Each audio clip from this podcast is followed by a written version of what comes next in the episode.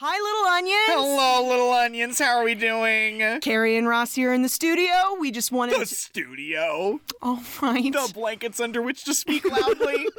We wanted to just open up this episode and say hi to you guys and let you know there is no regular coverage this week. We are actually giving you a preview of what's going on over on the Patreon right now. We're doing long form, folks, and oh, is it long form? It is very long form. we're going to give you guys the first part of this episode, and then we're going to eventually cut you off. And I'm sorry about that. It's paid content, folks, but we thought you deserved a little sneak peek. Guys, this full episode will be available on Patreon in just a few days. And in the meantime, if you go over there right now, you can still listen to Ross and Gavin's Front Loader, where you get the history about the IP, about Lord of the Rings. Lore whores, Lore Whores Unite! unite! So, guys, we'll see you when it's over. Enjoy!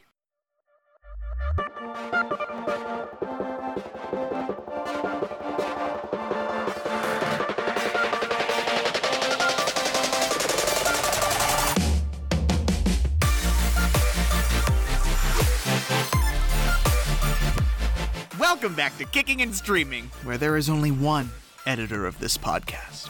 Only one. And she does not share power. I am Carrie. and I am Ross. And this week we are covering Peter Jackson's 2001 film adaptation of J.R.R. Tolkien's high fantasy masterpiece, The Fellowship of the Ring. Oh, long form, here it is. Here it is, babies. Oh my god, 700 minutes of content we're about to embark on. I am. I'm not gonna say I'm ready, but I am here. You've got two weeks to get this edited. I know. Hi from November 15th, everybody. Oh, Great Lord. front loader, by the way. Great front loader. Thanks. I thought you guys were great. Oh, yes, folks, and we must not forget that for these next three coverages, we are going to be joined by our very in house resident lore whore himself, the editing bay, the one and only, the lovely Gavin Paler. Yeah, we'll be piping him in from time to time to uh, give us a little extra background. All right, folks, if you didn't listen to that front loader, go back and listen to it now because we're not doing the We've Got Name shit. We're just not doing it. We're not. No, last time uh, Gavin and Ross talked obviously about the origins of the story, about J.R.R. Tolkien himself. Uh, we got a little bit of the production team, and obviously we also did We've Got Names. And this is a three-hour movie, and uh, we're yeah, guys, you're going to be sitting here. yeah, and so uh, we're not covering all that stuff in this episode. Go back and check out the front loader. Of course, Peter Jackson is our director. His wife, Fran Walsh, is the main screenwriter for this adaptation, also with Pippa Boyens and Peter Jackson himself. This film made $805 million. 20 years ago. also, remember what we said last time. They shot all three films in 14 months. Yeah. One back to back to back. Like, a long year and some change for those people. this is the second highest grossing film of 2001, the fifth highest grossing film of all time at the time of its release. Oh my god. and um, considered one of the greatest and most influential films ever made. I mean, guys, I, I know there are people out there who have not seen these films.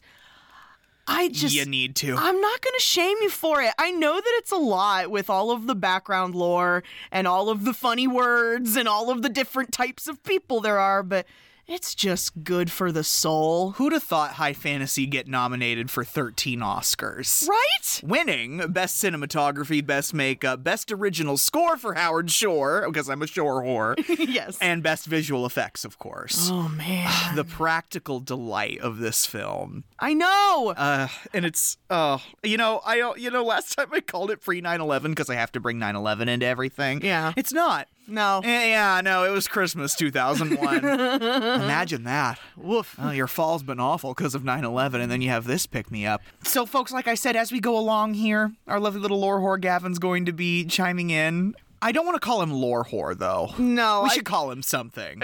yeah. Why don't we call him Inkling? Oh, like the the little uh, group that you talked about last week. Yeah, with Tolkien and C.S. Lewis, absolutely. Okay. Since they are the OG lore whores. Okay, Gavin, from here on out, you are now known as Inkling. So when I ask a question, I'm going to be like Inkling, and then Gavin will chime in to tell us all about it. How about that?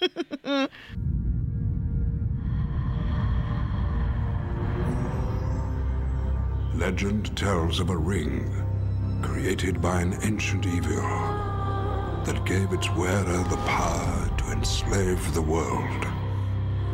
Believed lost for centuries, it has now been found. Is it secret? Is it safe? This is the One Ring, forged by the Dark Lord Sauron. Sauron needs only this ring to cover all the lands of a second darkness. He's seeking it, seeking it all. His thought is bent on it.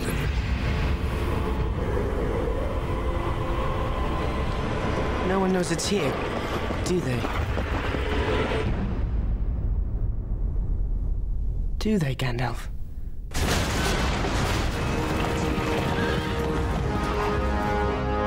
Weapon of the enemy is a gift. Let us use it against him. You cannot wield it. None of us can. The ring must be destroyed. It was made in the fires of Mount Doom. Only there can it be unmade.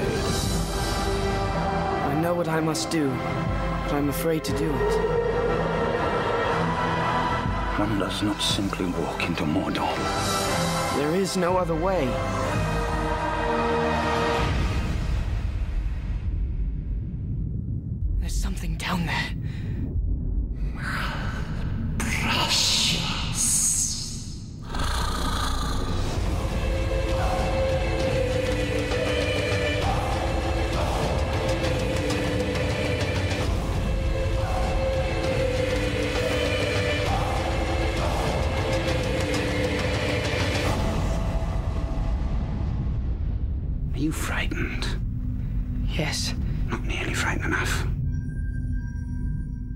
Before we dive into this, folks, I'm going to ask Inkling our opening question. Oh. Dear Inkling, where and when are we? The stories set within the world of J.R.R. Tolkien all take place on the planet the elves call Arda.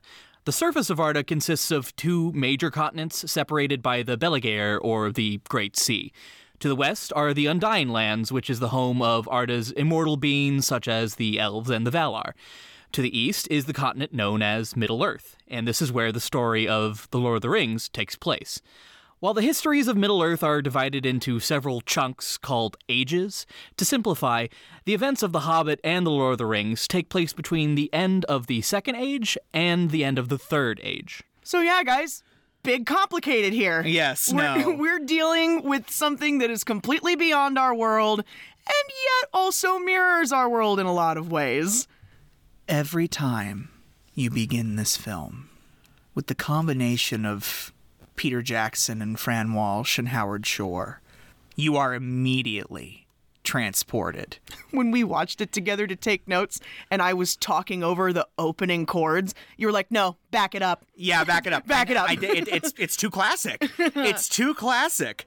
The world is changed. I feel it in the water. I feel it in the earth. Ah, Nostamet, willingly. I smell it in the air. Much that once was is lost. For none now live who remember it. So, yeah, guys, we open with our mysterious narrator ready to give us a prologue into the events that lead up to the opening of the Fellowship of the Ring. Who is it speaking, Carrie? It's Galadriel. Yes, you know they did this a couple different ways. I bet they did. they had Bilbo, Ian Holm read Uh-huh. it, and they also had Frodo read it. Elijah Wood, but they decided to go with Galadriel's version. That makes the most sense. Galadriel was around for all of it. I'm aware. Yeah, no, yeah. And guys, we'll get more into who Galadriel is later, uh, but she's going to be with us for this prologue. It began with the forging of the great rings. Three were given to the elves, immortal, wisest, and fairest of all beings. Seven to the dwarf lords, great miners and craftsmen of the mountain halls. And nine, nine rings were gifted to the race of men who, above all else, desire power. Inkling, what are the rings of power? The Rings of Power are a set of 20 magical rings that were crafted and divided amongst the major races of Middle Earth. As is outlined in the poem that begins the story, three rings were given to the elves, seven to the dwarves, and finally nine to the kings of mortal men. The final ring, the titular One Ring, was made exclusively for and by the Dark Lord Sauron. By infusing the rings with magic during their creation, Sauron could use the power of the One to control the rest, effectively making him the ruler of all. In the land of Mordor, in the fires of Mount Doom, the Dark Lord Sauron forged in secret a Master Ring to control all others. And into this ring, he poured his cruelty, his malice, and his will to dominate all life. One ring to rule them all. Inkling, who was the Dark Lord Sauron? Sauron was one of the Maia, primordial spirits created to serve the will of the Valar, the gods of Tolkien's universe. Sauron was a Maia of the Valar Morgoth, the first Dark Lord, who himself sought to be the ruler of all creation. With the help of the great elven smith uh, Celebrimbor, Sauron created the Rings of Power, all while infusing them with magic without their knowledge. With the combined power of the One Ring and the massive army he had amassed, Sauron sought to do what his master could not be the ruler of all. One by one, the free lands of Middle Earth fell to the power of the ring. But there were some who resisted. A last alliance of men and elves marched against the armies of Mordor, and on the slopes of Mount Doom, they fought for the freedom of Middle Earth. In this final battle with the Last Alliance, the king's son, that's uh, King Elendil, his son, Isildur, witnesses the Dark Lord smite his own father. Love these scenes. I love these shots where Sauron is just murking Yeah. everyone with that mace. He's blowing everybody away. He's a big baddie. He is a big baddie. He's so evil. He looks so scary. and like and especially with that ring on. it's glowing. I know. Oh my god. With the writing in the band glowing because his hand is that hot. Yes! Ah. he literally contains the fires of hell, or whatever hell is in this universe. And, like, guys, Elendil, King Elendil is just like, that's it, I'm done. He steps up to Sauron, and Sauron murders his ass. It was in this moment, when all hope had faded, that Isildur, son of the king, took up his father's sword.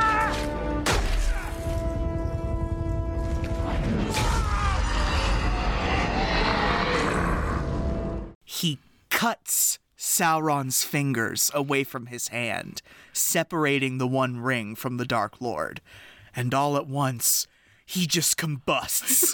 I do the same thing when I lose my cigarettes. Ross! that's it. Can't do anything today. I'm dead. Sauron, the enemy of the free peoples of Middle Earth, was defeated.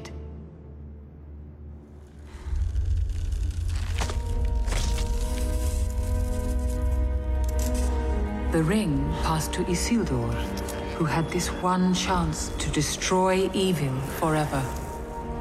But the hearts of men are easily corrupted, and the Ring of Power has a will of its own.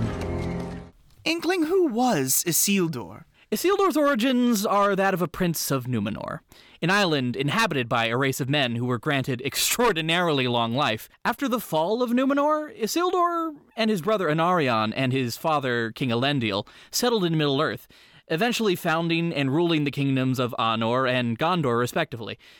During the War of the Last Alliance, unlike how it's depicted in the films, it's actually Elendil who struck down Sauron himself. Using the hilt of his father's blade, Narsil, Isildur cut the One Ring from Sauron's hand and secreted it away.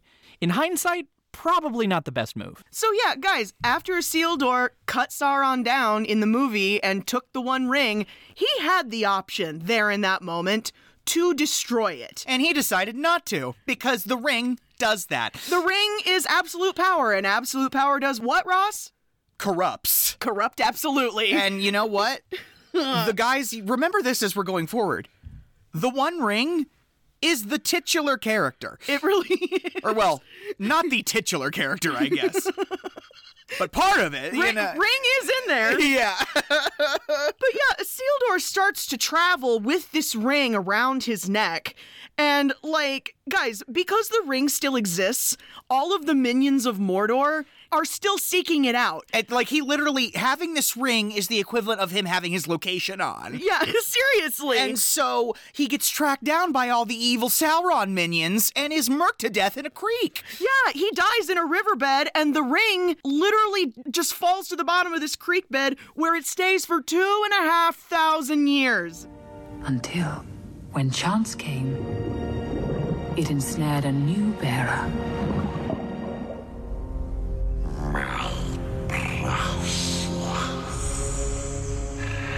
The ring came to the creature Gollum, who took it deep into the tunnels of the Misty Mountains.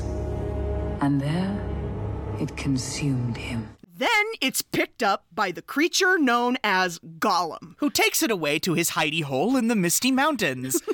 Where th- and there it consumes him. This is where the my precious comes into play. Gollum even see the thing is, is that we don't even get a good look at Gollum until the next movie. I know. But even in shadow and silhouette, he's so he's such a disturbing creation. he fixates on this ring and hides with it in the dark for 500 years. It's that powerful, guys. It's that powerful. I'm oh, I'm as we go through this, I will be likening the ring to hard drugs. Yeah. Because that's exactly what it's like. It's got such a hold on him.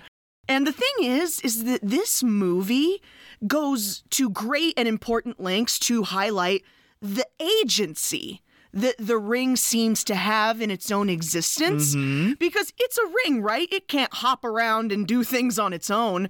But the way this line is written, it abandoned Gollum. Yes! Yes! Yes! It- it- I'm telling you, it has a mind of its own.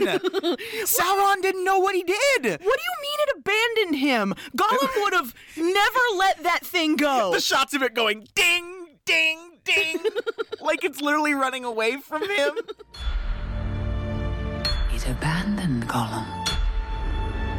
But something happened then the ring did not intend. It was picked up by the most unlikely creature imaginable. What's this? A hobbit. Bilbo Baggins of the Shire. A ring.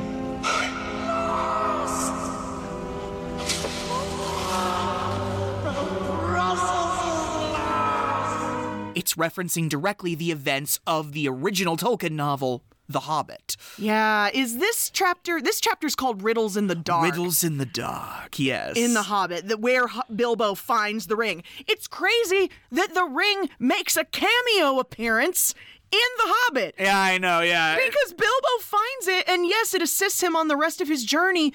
But if you're just reading The Hobbit for the first time and know nothing of Lord of the Rings back when it was first published, you have you don't even have any idea. And it was like 15 years before Lord of the Rings came out after The Hobbit came out.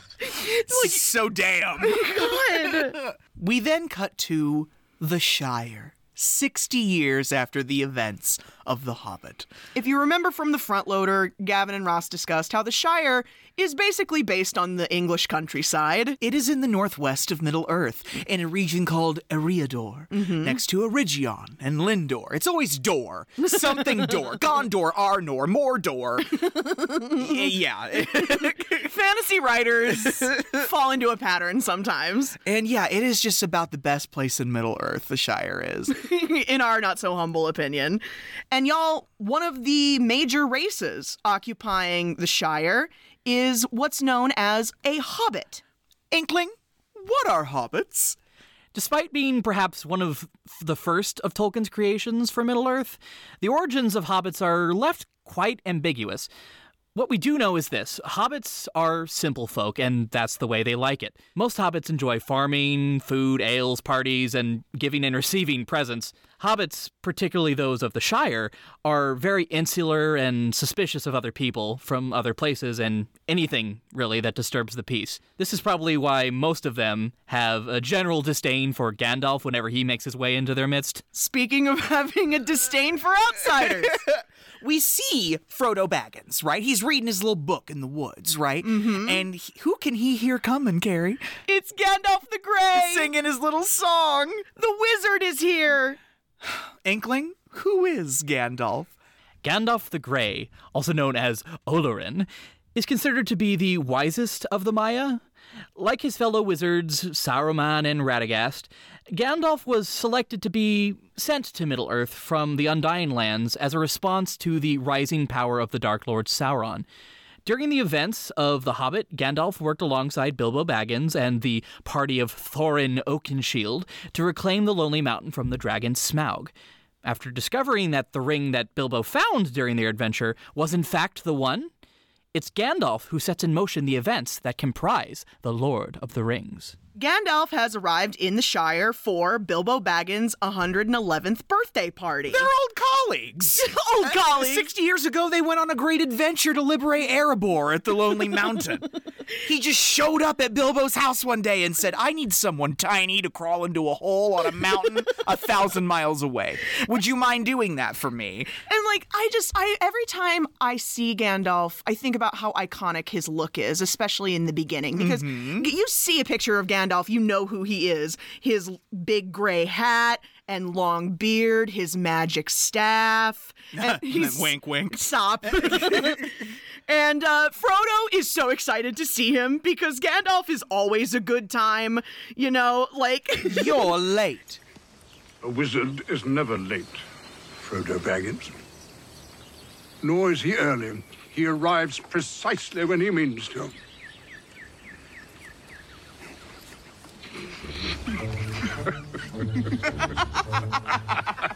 It's wonderful to see you, Gandalf.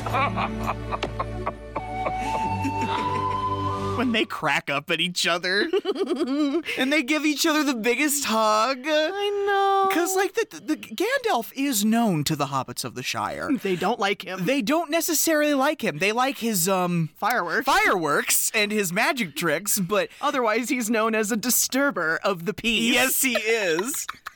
oh, really? so everybody's in a tizzy about the long-expected party, right? Oh yeah. I always love that in the in the Hobbit. It's called the unexpected party, Mm-hmm. and then in the Fellowship, the chapter's called the long expected party. Yeah. because it's Bilbo's 111th birthday, and it has everything to do with the ring because it prolongs your life, right? Like- Yeah, no. Like, listen, hobbits do live a long time, but the thing is, is that Bilbo looks amazing for his age. Oh, you know they're not even adults till they're like 30. I feel that. I feel that hard. Oh my goodness. And so ev- half the Shire's been invited and Gandalf is not welcome and but he's gonna come anyway. Yeah, of he's course. providing the fireworks. of course he is. And so Gandalf goes straight to Bag End, which is where Bilbo lives. Remember, hobbits live in cozy little holes underground. And This hole was a hobbit hole and that means comfort. exactly. And Gandalf knocks on Bilbo's door, and It's such an endearing moment. it is because Bilbo thinks it's somebody bothering him about party business. no, thank you. No, thank you. We don't want any more visitors, well wishers, or distant relations. And what about very old friends?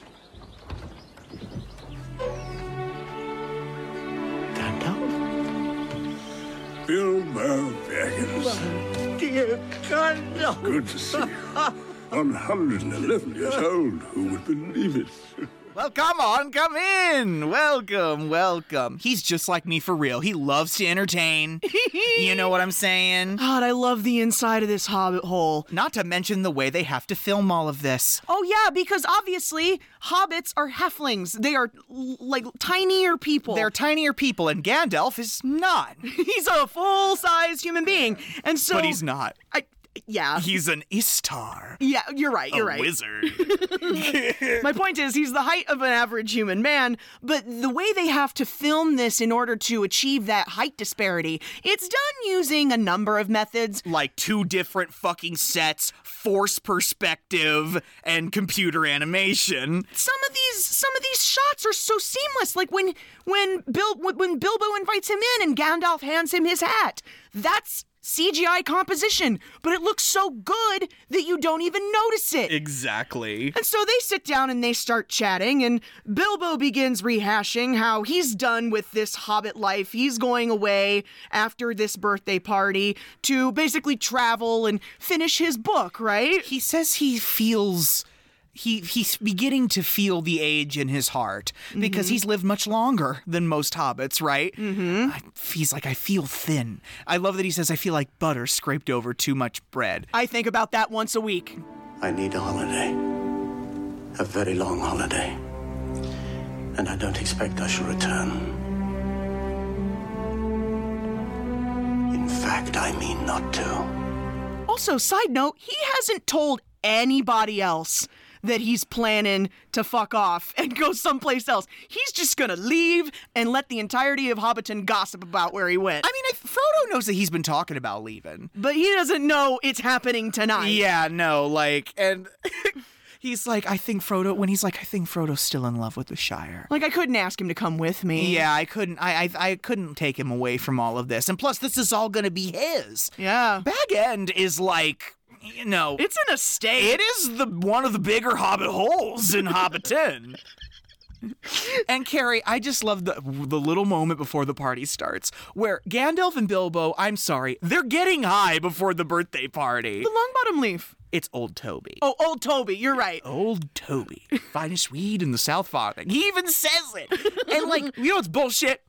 He blows the smoke ring, Bilbo does, and then Gandalf blows a smoke ship to sail straight through it.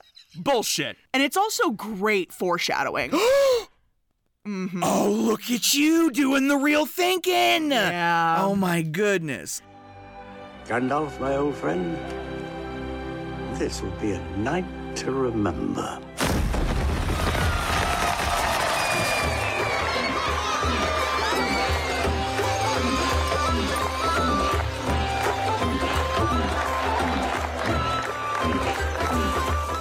I'm getting down. This party's a banger. Everyone's eating, drinking, dancing. Bilbo is holding court with all of the little kiddos, g- giving them stories from the events of The Hobbit, right? Yeah. Like when they turned all the trolls into stone. Exactly. And then the next thing we absolutely must talk about are two of my favorite characters, our little plot exacerbators, Merry and Pippin. Merry and Pippin are I don't know what Merry and Pippin have as far as ambition goes. It really just feels to me like they're puttering around Hobbiton bothering at all times. Like they're stealing fireworks out of the back of Gandalf's wagon so that they can play around with them. The way Gandalf is distracted because he's busy dancing uh-huh. with everybody else, and they are going through his fireworks. No, no, the big one, big one. Guys, they pick up this enormous firework that looks like a dragon. It's shaped like a dragon. And I don't it know what. It literally looks like Smaug. yeah. It literally looks like Smaug. That's fun. And I don't know what where their heads are at, but they take it inside a tent. Done. Supposed to stick it in the ground. It is in the ground. Outside. That was your idea.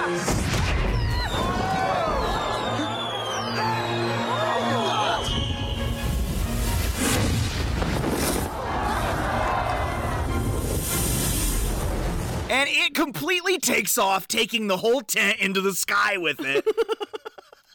and as it begins to ignite in the sky, it like bows out and turns into a full length dragon. And most of the hobbits on the ground, who have probably never even seen a dragon in their long lives. How do they think it's real? It's obviously a firework. Bilbo, watch out for the dragon. Dragon? Nonsense. There hasn't been a dragon in these parts for a thousand years. And it like propels beyond the party way into the east. and it explodes. Sorry to everybody in Tuckborough. yeah, sorry to everybody in Buckland. They like- leveled that community over that ridge, right?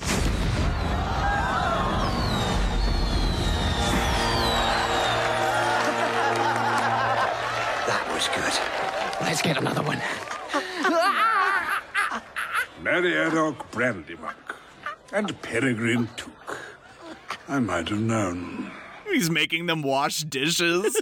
and everyone is asking Bilbo for a birthday speech. Yep, Bilbo gets up there to start speechifying. He is soaking up every bit of the attention he possibly can get while he still can, right? Right. And all of a sudden, his energy completely turns over. And guys, he reaches into that teeny little pocket on the front of his vest, puts something in his hand, and then puts both hands behind his back. I regret to announce this is the end. I'm going now. I bid you all a very fond farewell. Goodbye.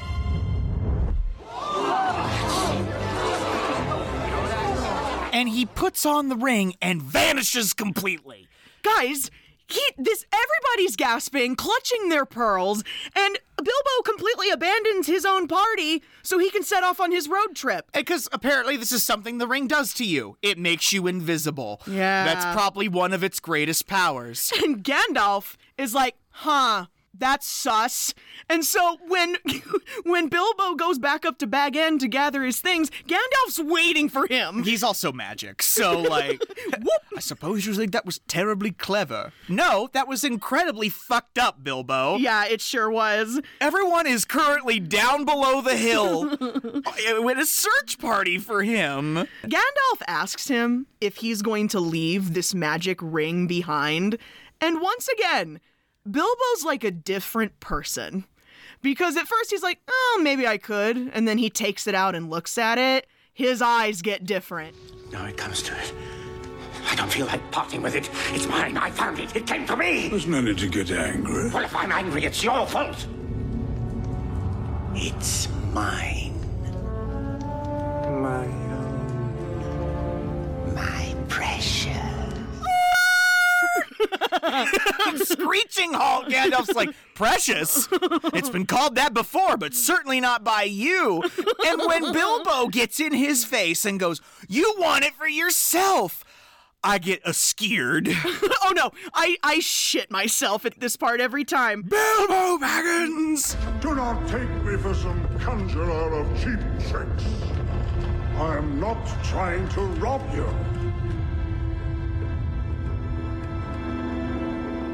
Trying to help you. And th- he's just like, Listen, buddy, if you're gonna go on this last great adventure, leave this behind. Leave that shit here. We obviously see how it affects you. You know, with a little additional prodding, Bilbo agrees to leave the ring behind. Bilbo, the mm. ring is still in your pocket. He as does he's going- almost leave. as he's going out the door. And th- just the great shot of him looking at it in his hand. And he just has to slowly turn his hand and let it fall on the floor. Which is incredible.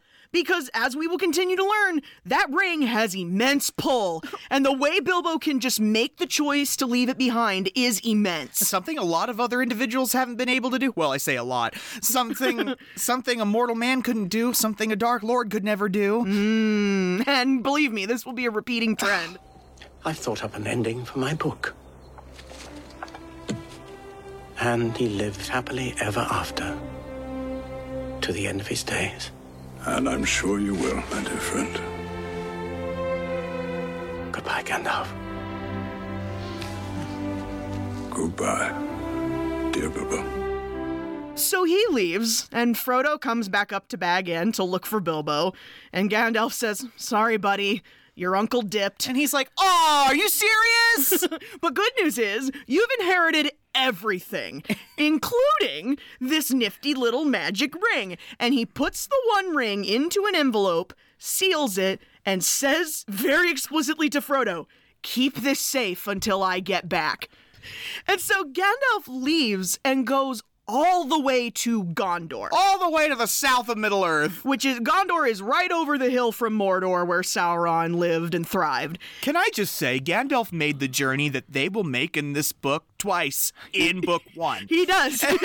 he does. He goes down into their archives in Gondor to do research on the One Ring. because he's starting to think, hmm, I think I saw the Eye of Sauron earlier. Yeah.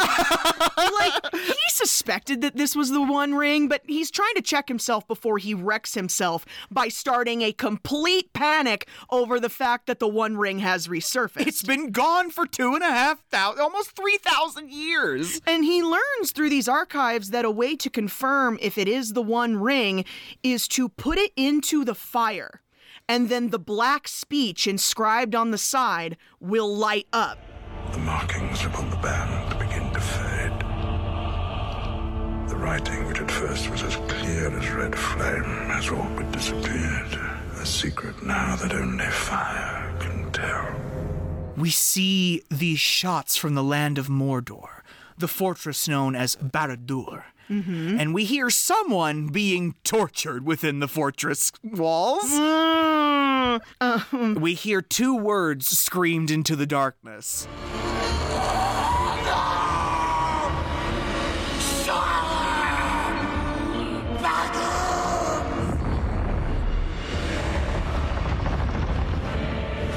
We then see the Nazgul setting out from their dead city, Minas Morgul, in the land of Mordor.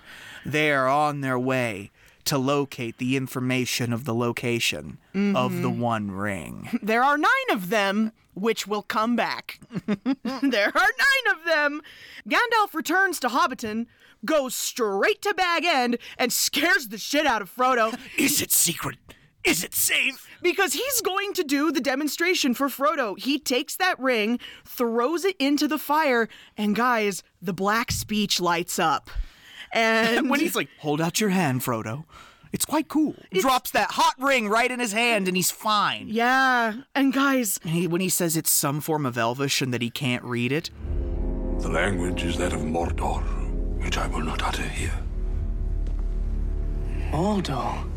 In the common tongue, it says one ring to rule them all, one ring to find them, one ring to bring them all, and in the darkness, fight them. And then Gandalf sets out on his explanation, right? He tells Frodo, This is the One Ring, forged so long ago.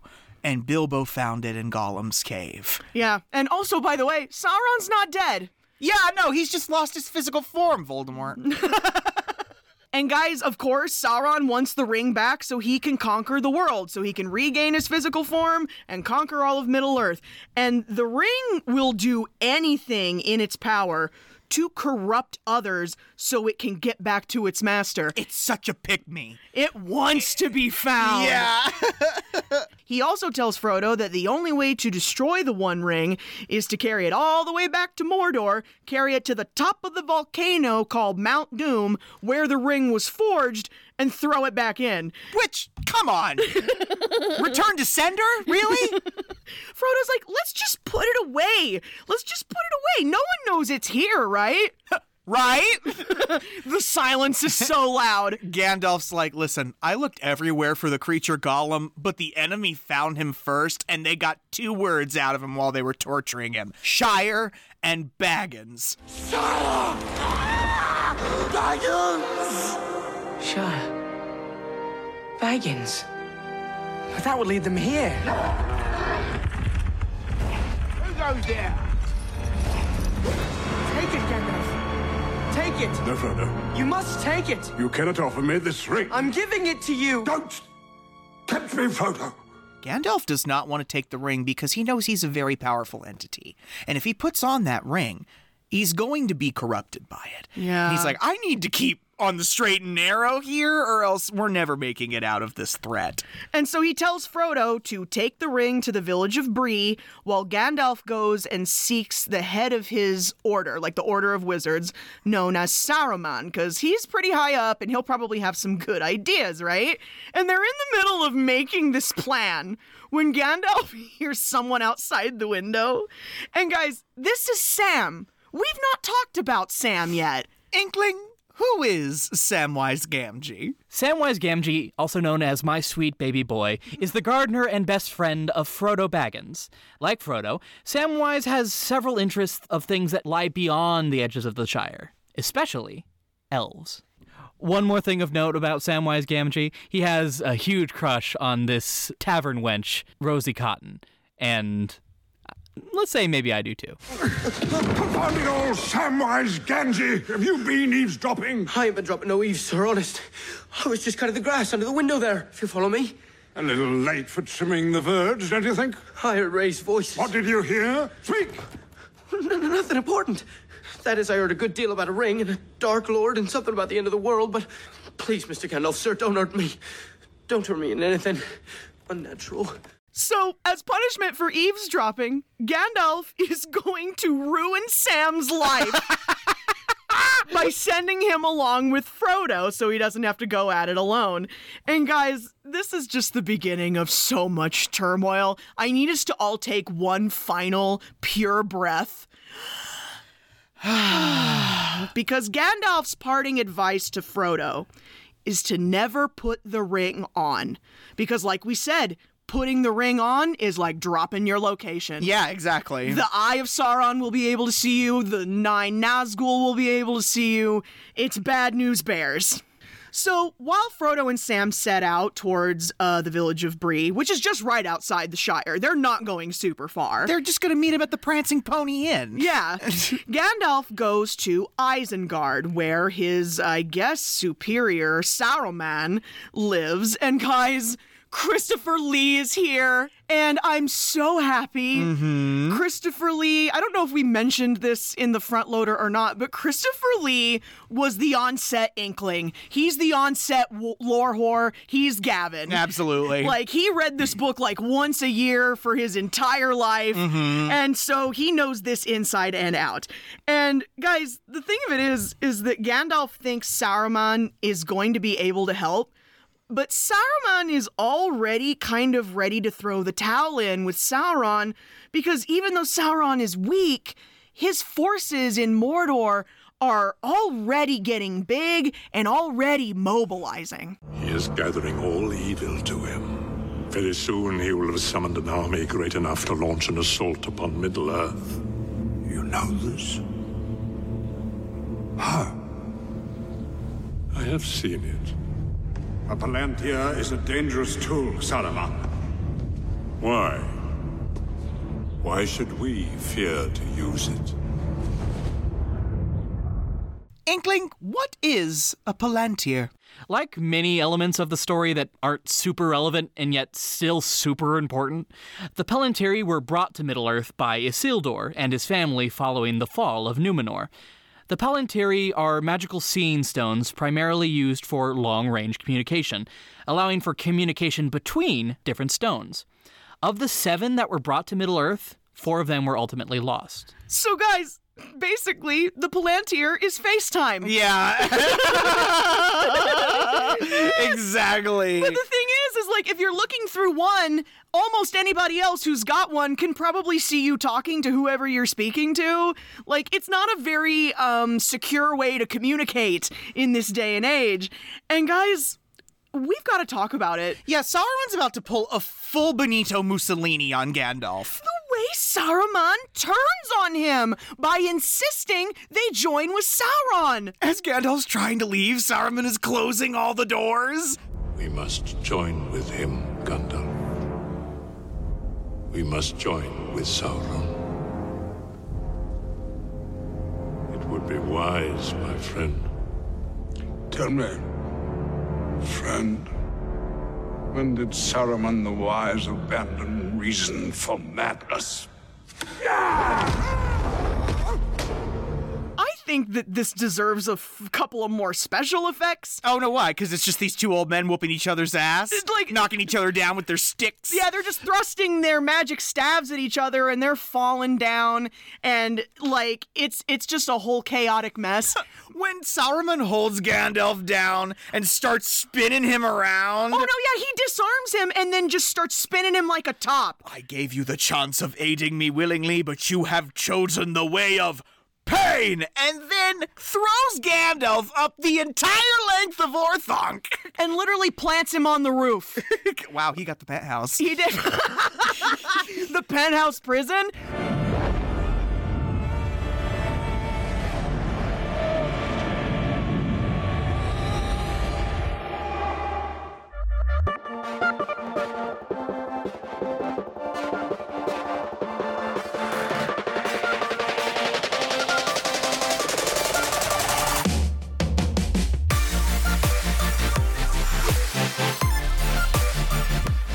Right, guys, that was your little teaser. Yeah, no, no more than that, guys. You gotta pay, gotta pay the five dollars if you want the rest of it. But guys, we're having so much fun with it, at least in the content creation. I'm pulling my hair out over the editing, but it's still going really well, I think. Go show Carrie that she doesn't belong in institutionalized care.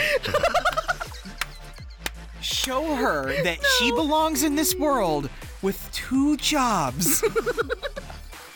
It's not that desperate, guys, but it is it is a labor of love, and I'm glad that we can do it for you. Yeah, no, guys, go go show Carrie Ann and I some love by subscribing to that Patreon and getting that full content because, guys, it will be good, and it's through the rest of the year. So Yeah, this is how we're gonna end the year for Patreon. you're getting uh, Front Loader and Fellowship this month, and you're getting Two Towers and Return of the King for December. So Woof. I know. I gotta do two of these next month. Yeah. I know. Yeah, you do. I'm sorry. This was my idea. Was it? I don't know. Actually, I think it was like a a mu- mutual thing. We like slipped into it. But guys, no, we, it's there for you to enjoy. We love you. Thank you so much. We hope you enjoyed our little preview. More quality content coming to you from Kicking and Streaming. Until then, I'm Carrie. I'm Ross. And as always, sorry, Mom. Mom.